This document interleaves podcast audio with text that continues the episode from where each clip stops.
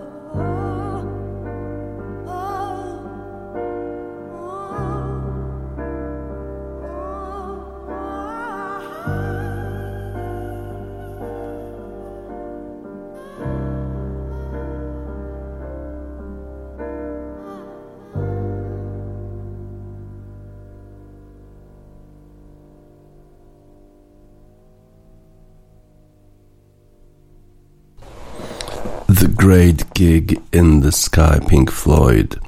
No właśnie mieliśmy wielki spektakl w Melbourne, zarówno w turnieju kobiet, jak i mężczyzn. Mieliśmy fenomenalne finały.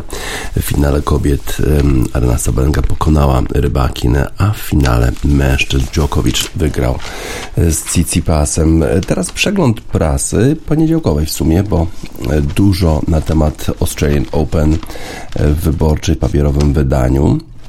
Dariusz Wołowski pisze o tym, że Nowak Dziokowicz wygrał Australian Open po raz dziesiąty w karierze i dogonił Hiszpana Rafaela Nadala. Obaj mają po 22 zwycięstwa w turniejach Wielkiego Szlema. Era Wielkiej Trójki trwa, choć Roger Federer zakończył karierę. Dziukowicz znów udowodnił, że w Australian Open nie ma sobie równych, że zeszłoroczne zwycięstwo Rafaela Nadala było w jakimś stopniu efektem afery szczepionkowej. Serb nie chciał się zaszczepić przeciwko e, COVID-19, ale przybył do Australii przez kilkanaście dni próbował udowodnić, że ma prawo do startu. Australijscy organizatorzy turnieju i władze stanu Wiktoria wyraziły na to zgodę. Serbia traktowała tę sprawę jako swoją rację stanu. Sąd australijski podjął jednak decyzję o deportacji serbskiego tenisisty z zakazem powrotu przez trzy lata. Wolność wyboru jest ważniejsza niż jakikolwiek tytuł, powiedział wtedy Djokovic, zapewniając jednak, że nie jest antyszczepionkowcem. W listopadzie rząd australijski cofnął trzyletni zakaz wjazdu Serba do Australii. Nowak przybył w tym roku do Melbourne, by pokazać, że na tej nawierzchni w tym turnieju jest wciąż królem. Zabrał ze sobą rodziców, przybyły z nim tysiące fanów, a w finale z Grekiem Stefanosem Tsitsipasem wygrał 6-3, 7-6, 7-6, a tłumy serbskich kibiców oglądały mecz nie tylko na trybunach, ale i na ekranach przed Rod Laver Arena. To wyglądało jak narodowa manifestacja. Dziokowicz wygrał Australian Open po raz dziesiąty w karierze. To oczywiście rekord wśród mężczyzn. Australijczyk Roy Emerson zwyciężał sześciokrotnie, ale to jeszcze przed erą Open. W latach 1961-67 Serb jest o jeden triumf od absolutnego rekordu Australiki Margaret Court, która wygrywała ten turniej aż 11 razy.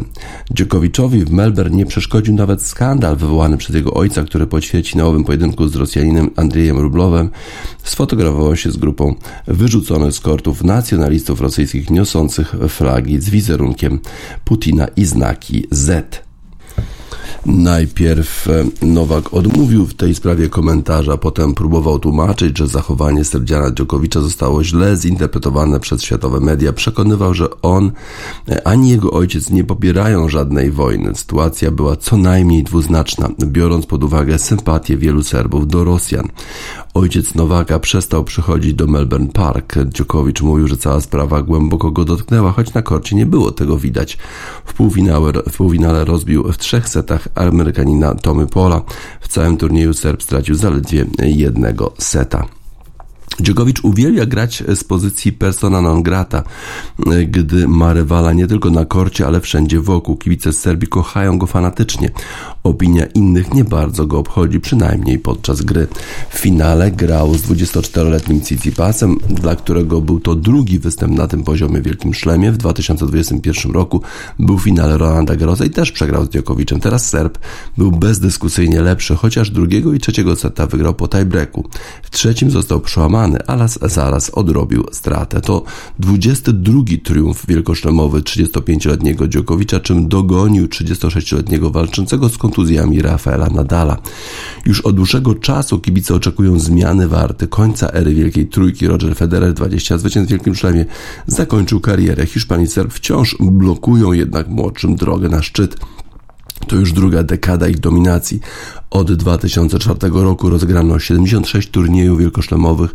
Federer, Nadal i Djokovic oddali rywalom zaledwie 13 e, tytułów. Djokovic płakał ze wzruszenia e, po zwycięstwie nad Tsitsipasem. Przebył długą drogę. Był najlepszy w Melbourne w latach 2008, 11, 12, 13, 15, 16, 19, 20 i 21. Teraz dołożył triumf w roku 2023. Jest zjawiskiem nie tylko na tym turnieju, ale też w całej historii E, tenisa. E, z kolei w innym artykule wczoraj trochę o finale deblowym, bo tam przecież grał Jan Zieliński. Trybuny w Melbourne nie były zapełnione, ale australijscy kibice zapewnili go bardzo gorący doping swoim rodakom.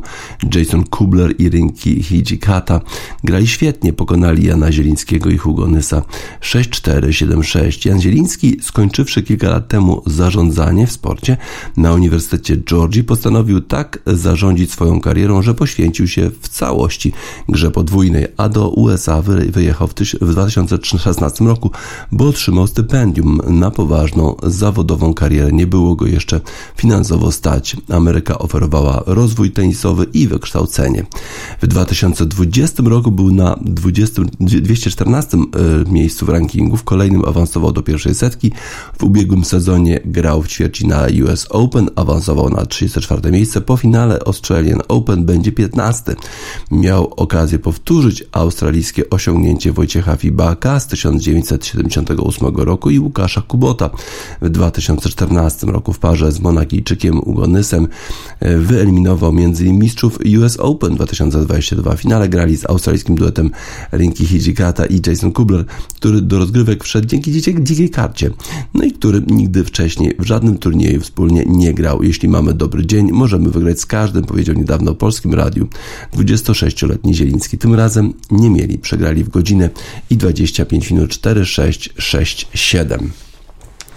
A z kolei w dzisiejszym papierowym wydaniu Gazety Wyborczej artykuł Marka Deryło zatytułowany Skoki Linet i Zielińskiego w rankingach tuż przed 31 urodzinami. W 30, y, w 30 wielkoszlemowej próbie Linet przeszła przez trzecią rundę szlema, a potem od razu przez czwartą i ćwierćfinał. W półfinale zatrzymała ją dopiero z Aryna Sabalenka, późniejsza zwyciężczyni turnieju, 24-latka będąca w wyśmienitej formie.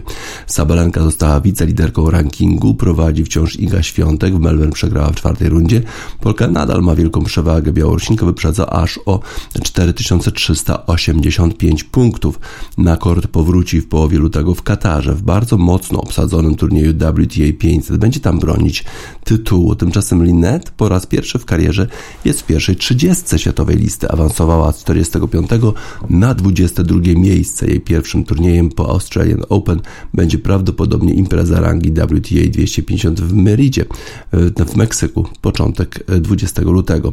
Poważny skok zanotowała też reprezentantka Kazachstanu Jelena Rybakina wicemistrzyni Australian Open, która pokonała w Melbourne Świątek, awansowała z 25 pozycji o 15 miejsc.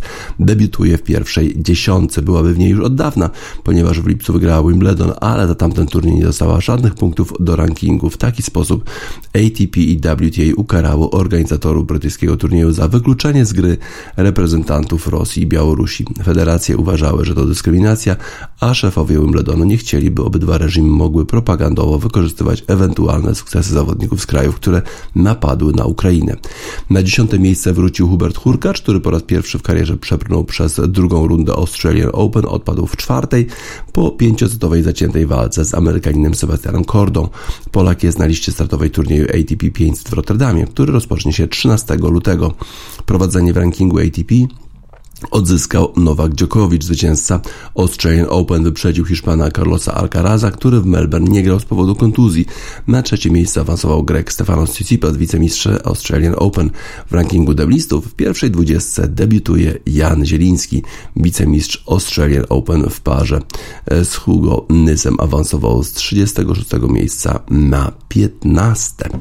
Bardzo dobry awans. Ciekawe, czy e, ta dominacja Wielkiej Trójki teraz może już Wielkiej Dwójki, będzie trwała wiecznie, tak jak w utworze KLF 3AM Eternal. Radio Freedom.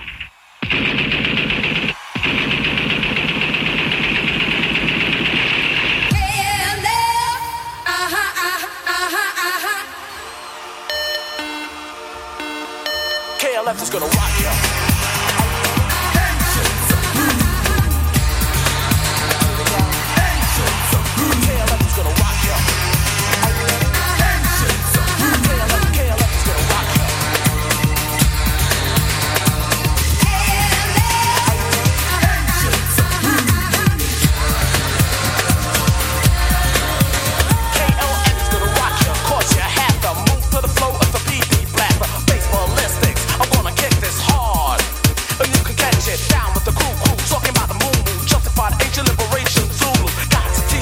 everything you learn. No point to the fact that time is eternal.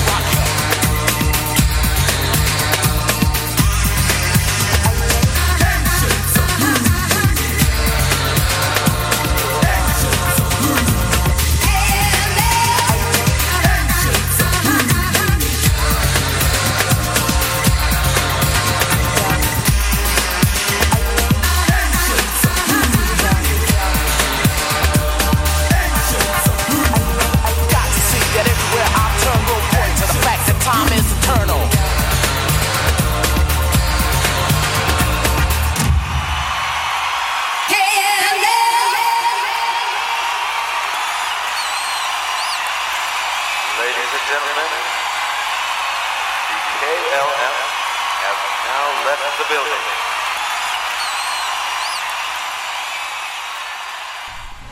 KLF w utworze 3AM Eternal. Wczoraj zakończył się turniej Dubai Desert Classic. Wczoraj dopiero, a to dlatego, że turniej opóźnił się ze względu na to, że pole golfowe było zalane wodą. Takie wielkie opady w Dubaju, że trzeba było opóźnić start już w czwartek i okazało się, że nie da się e, wykonać tych wszystkich rund w cztery dni.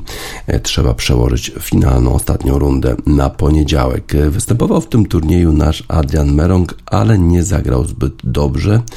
W pierwszym dniu zagrał na 74 uderzenia, czyli dwa powyżej para, a w drugim dniu e, 70, czyli na minus 2 zakończył e, turniej z parem, ale to nie dało mu awansu do czołowej 70, która grała e, trzecią i czwartą rundę. Wcześniej e, w zeszłym tygodniu byliśmy świadkami tak zwanej T-Gate, e, czyli sytuacji, w której to e, Rory McIlroy nie chciał się przywitać z Patrykiem Reedem, który pojawił się na driving range'u i powiedział hi, a e, zignorował go e, numer jeden na świecie Rory McIlroy. Potem tłumaczył, że zrobił to dlatego, że przecież Patrick Reed podał go do sądu w Stanach Zjednoczonych o to, że jakoś go zniesławia czy go dyskryminuje E, i ten pozew przyszedł w Wigilię. Jeżeli ktoś cię podaje do sądu, no to nie bardzo chcesz się z nim e, witać gdziekolwiek, tak powiedział Rory McIlroy. A potem jak Rory McIlroy się już odwrócił, to e, kamery uchwyciły moment, w którym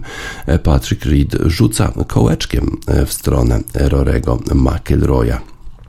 I no i tak powstała tak zwana e, T-Gate. Ym, Patrick Reed, ym, pytany o to, dlaczego rzucił tym kołeczkiem, mówi, że chciał po prostu podarować bardzo ładny, e, bardzo ładne T, e, które ma logo Live Golf Tour, e, w którym występuje Patrick Reed. To jest e, to, ten e, tour rebeliantów, e, czyli tych, którzy e, chcieli e, zaakceptować, czy zaakceptowali nawet duże, duże pieniądze, wiele setek milionów dolarów od Arabii Saudyjskiej, żeby zajmować się wybielaniem ich wizerunku na świecie i w związku z tym zostali zdyskwalifikowani z tej największej ligi golfowej świata w Ameryce PGA Tour i zostaliby zdyskwalifikowani również z DP World European Tour, no ale tam jeszcze e, trwa arbitraż i dopiero w lutym e, zostanie rozstrzygnięta e, ta sytuacja, czy tacy zawodnicy jak Patrick Reed, tacy zawodnicy jak Richard Bland czy Ian Poulter mogą w ogóle występować w DP World European Tour. Na razie korzystają z tego, że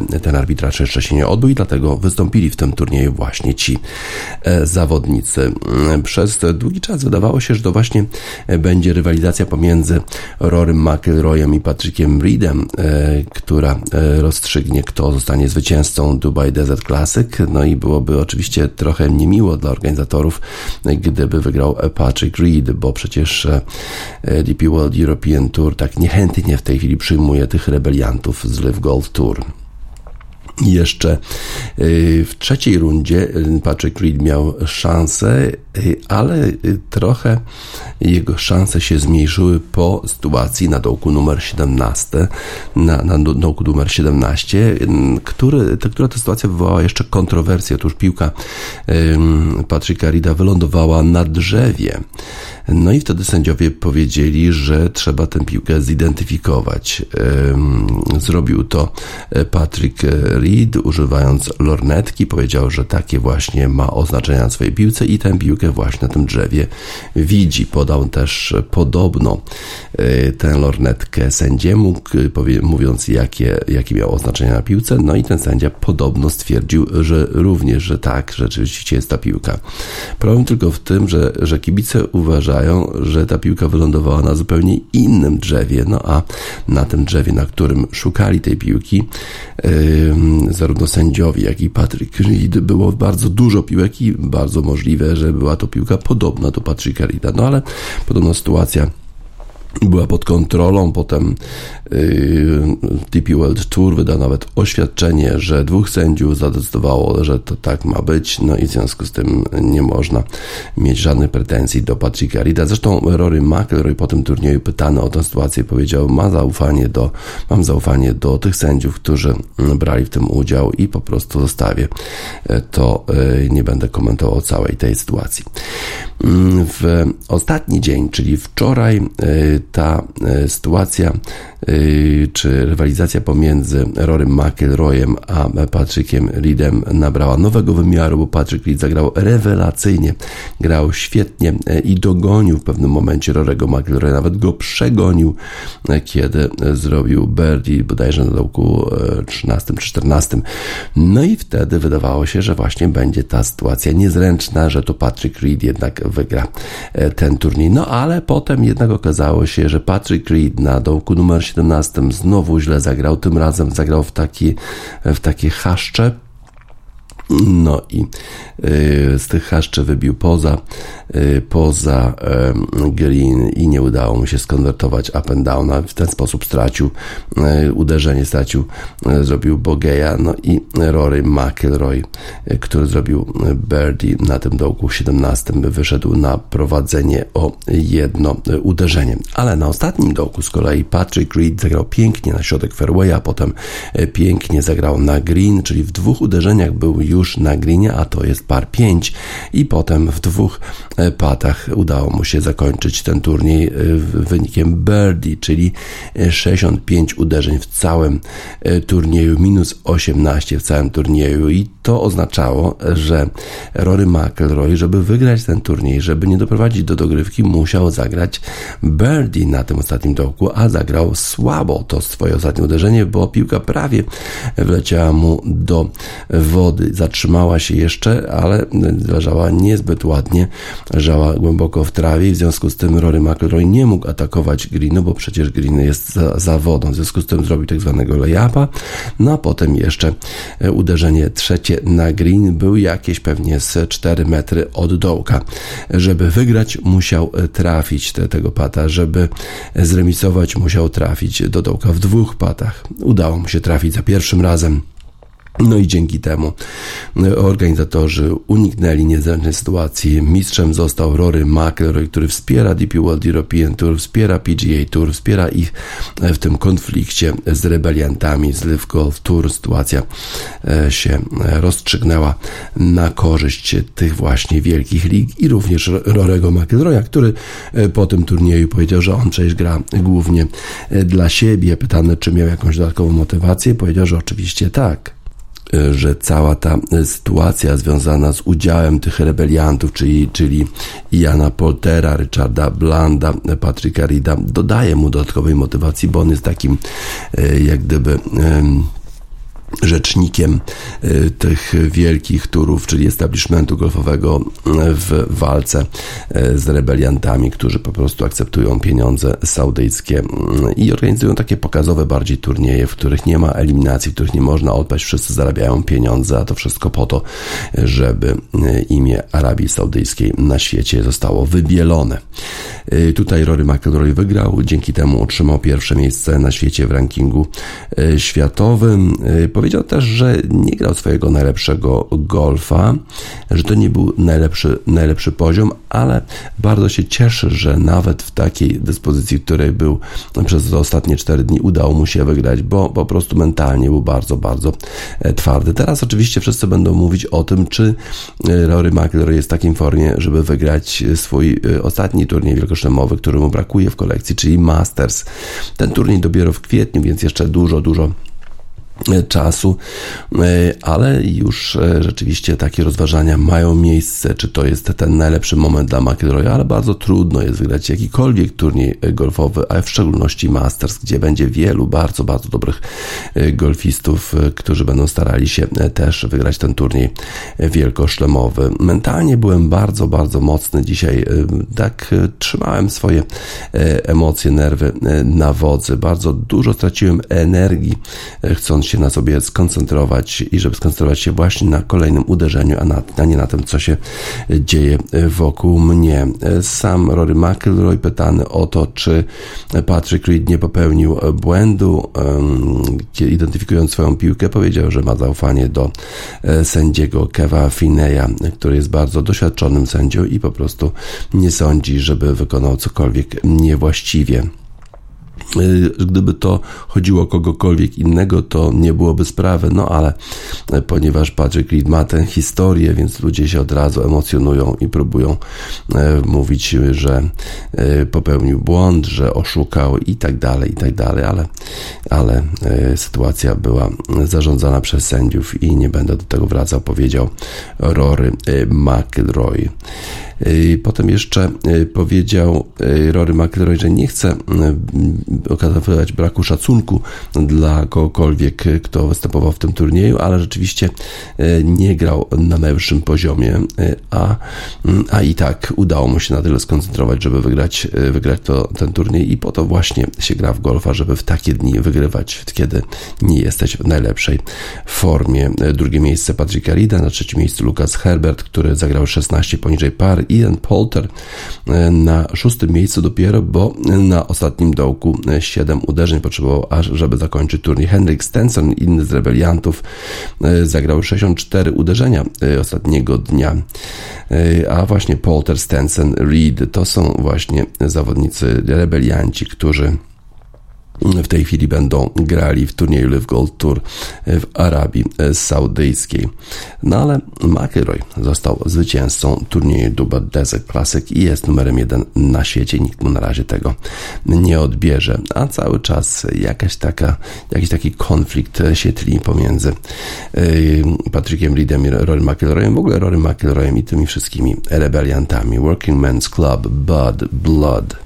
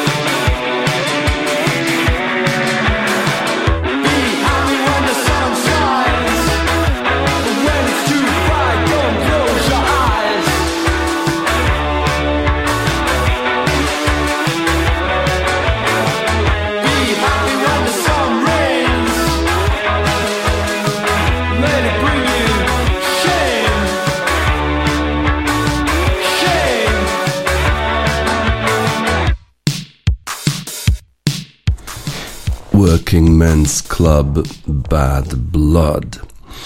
W Dubaju grali w golfa, a w południowej Afryce grają w krykieta. Drugi już mecz serii One Day International pomiędzy South, e, południową Afryką, South Africa i Anglią zakończył się zwycięstwem, ponownym zwycięstwem Południowej Republiki Południowej e, Afryki i to już dało zwycięstwo w serii, bo ta seria składa się z trzech meczów One Day International. Południowa Afryka potrzebuje tych zwycięstw, żeby awansować w ogóle do Pucharu Świata, który odbędzie się w tym roku. Anglicy przygotowują się do obrony tytułu, który zdobyli, kiedy to Ben Stokes był kapitanem tego zespołu, a e, te mistrzostwa odbywały się w Anglii. E, Anglicy w tym drugim One Day International zdobyli aż 342 e, uderzenia i to było bardzo dużo, trzeba było gonić, ale zawodnicy południowej Afryki grali całkiem nieźle, mimo tego, że w pierwszej rundzie, kiedy to Anglicy grali, Josh Butler miał 94 uderzenia, ale kapitan, kapitan zespołu południowej Afryki, Temba Bowoma, to on właśnie był decydujący, jego forma była decydująca o tym, że jego zespół wygrał. Osiągnął 109 uderzeń, 109 ranów, tylko z 90 piłek. No i to był niesamowicie dobry wynik. A Temba Bowuma miał problemy ostatnio, bo przecież nie mógł brać udział, udziału w tournée po Anglii e, ze względu na kontuzję. E, potem był e, kapitanem zespołu T20 w Pucharze Świata, kiedy to zespół z południowej Afryki został sensacyjnie wyeliminowany przez Holendrów.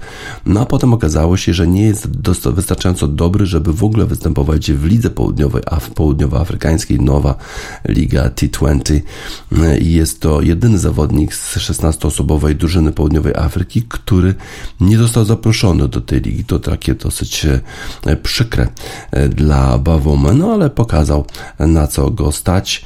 E, już w piątek grał świetnie, ale potem w tym drugim meczu przeciwko Anglii. Rzeczywiście fantastycznie. 109 ranów, 10 piłek, no i wtedy już tylko Południowa Afryka potrzebowała 70 ranów z ostatnich 10 overów, jeszcze mieli 6 wicketów, no ale potem się okazało, że robią się bardzo nerwowi, bo to zwycięstwo dla nich było szalenie istotne właśnie ze względu na e, awans do e, Pucharu Świata.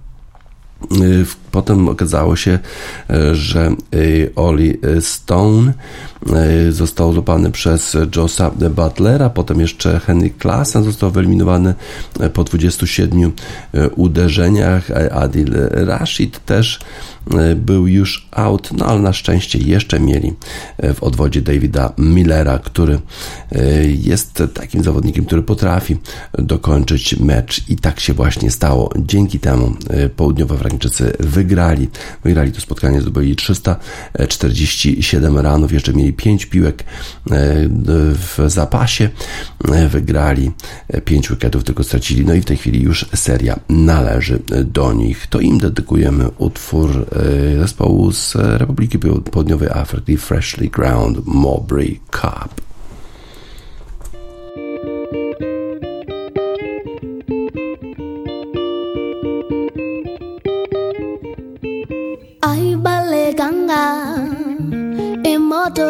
Imoto eqhubayo ndisigalelanga embadlo zinxibayo nobubethi loction culture. Okanye ushaye ibilabo bubiziwe i-afrika and we're singing the same song. Akukho mali asina mali asifuni mali sifuna ubumnandi. Abukho bumnandi Astronomdan du sev onu tanrım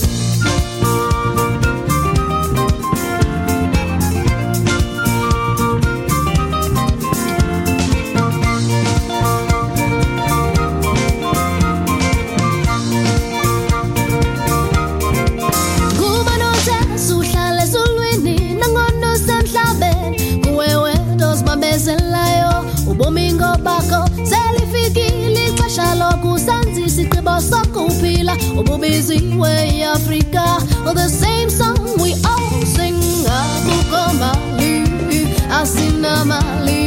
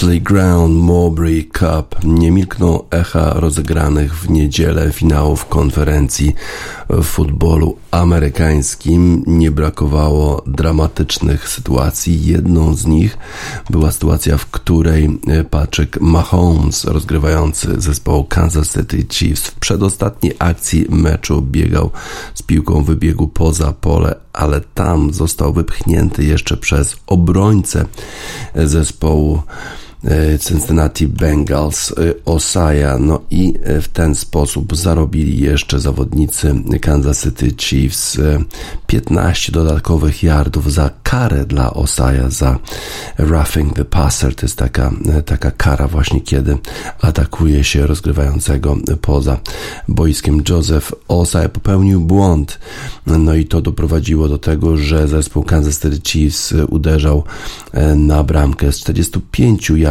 a nie z 60, co byłoby daleko, daleko trudniejsze.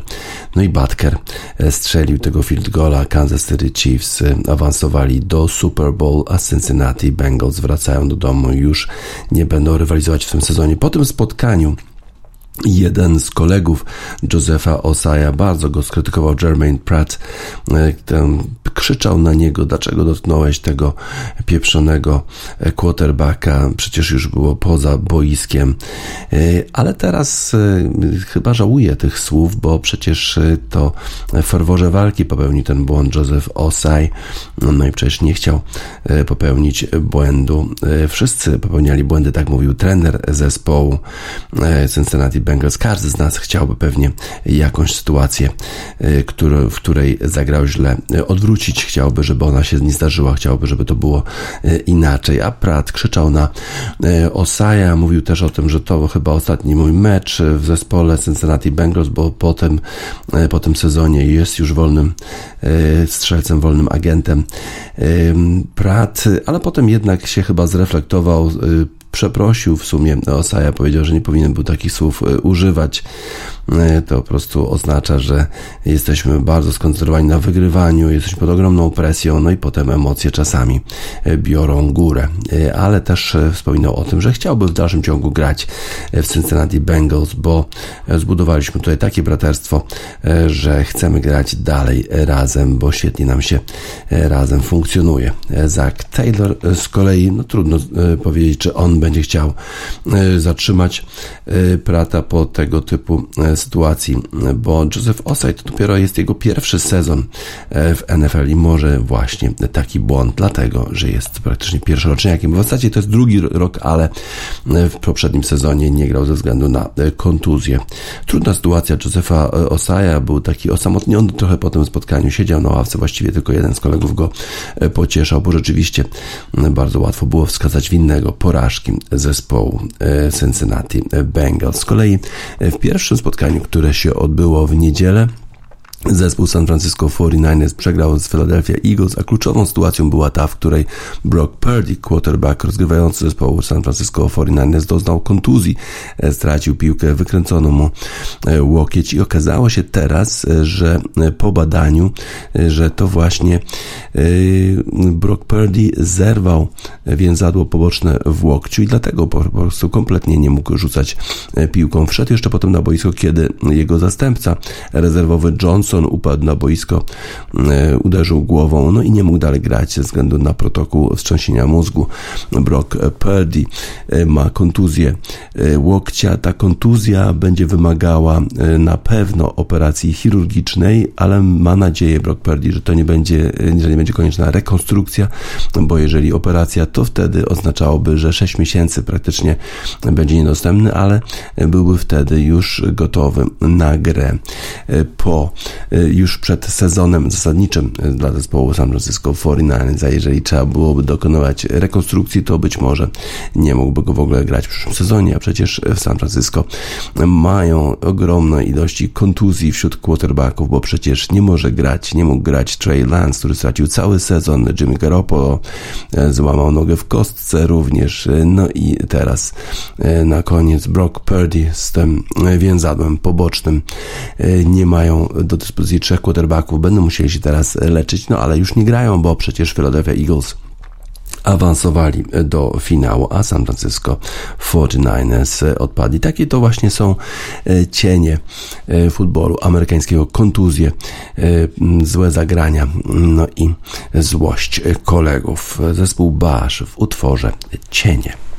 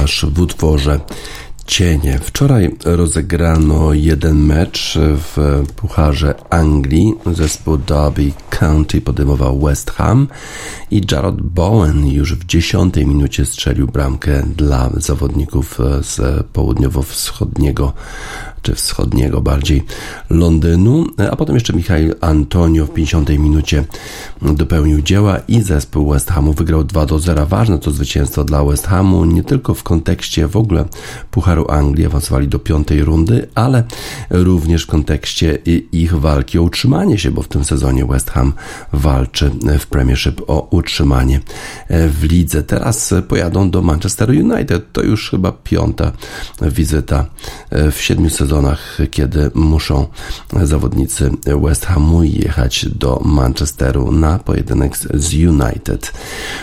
Ale ten Puchar Anglii to jest chyba coś, co West Ham potrzebuje, bo wraca do formy Jarrod Bowen. Wcześniej świetnie grał z zespołem Evertonu, w którym to jego dwa gole dały zwycięstwo i pozwoliły West Hamowi wydostać się z tej strefy spadkowej. W tym meczu Bowen ocalił pracę Davida Moysa jako trenera zespołu West Hamu, no a pracę stracił Frank Lampard, trener zespołu Evertonu. Derby County próbują awansować z League One. Zobaczymy, czy im się to uda, ale na razie nie potrafili nawiązać rywalizacji z West Hamem. Trener zresztą Derby County powiedział, że West Ham jest po prostu lepszym zespołem i nie mieli specjalnie szans. A teraz West Ham pojedzie do Manchesteru, a w międzyczasie jeszcze spotkania w lidze z Newcastle, Chelsea i Tottenhamem, więc nie będzie łatwo, ale zespół West Hamu pewnie będzie się czuł dużo, dużo lepiej po tym, jak zaprezentował się w meczu z Derby County i w meczu z Evertonem. To był naprawdę bardzo dobry mecz dla nas, powiedział David Moyes, to są właśnie te spotkania, których potrzebujemy.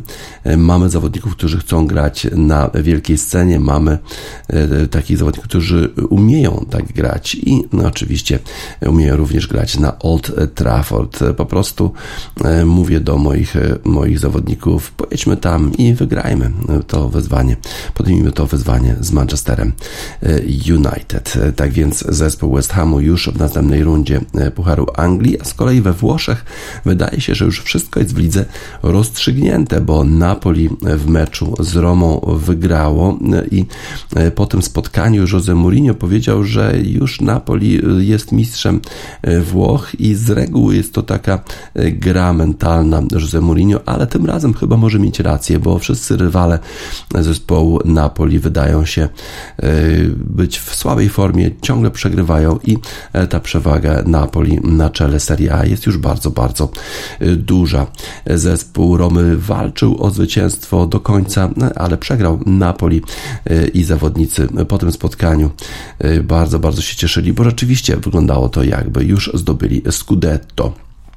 Z kolei Milan, y, który jest mistrzem Włoch z poprzedniego sezonu, przegrał 4 do 0 z Lazio, a teraz jeszcze w weekend przegrał 5 do 2 z Sassuolo. Sassuolo, który znany jest z tego, że potrafi wygrywać z drużynami, które są teoretycznie lepsze, a przecież jeszcze wcześniej przegrali 3 do 0 z Interem w Supercoppa d'Italia. E, W fat- fatalnej formie e, Milan nie potrafi wygrywać spotkań nawet z takimi rywalami jak Sassuolo.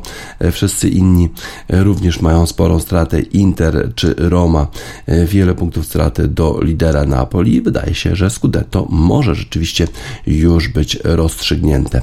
E, W świetnej formie Napoli ma świetnych zawodników, Osimhen w rewelacyjnej formie, nawet Zieliński w ostatnim czasie daje sporo jakości zespołowi z Neapolu.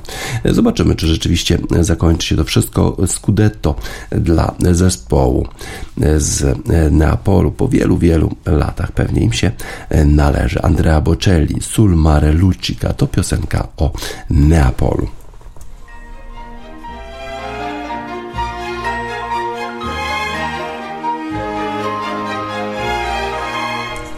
Andrea Bocelli, Sul Mare Lucica już na zakończenie wiadomości sportowych w Radiosport na radiosport.online ostatniego dnia stycznia 2023 roku. DJ Spaca żegna Państwa.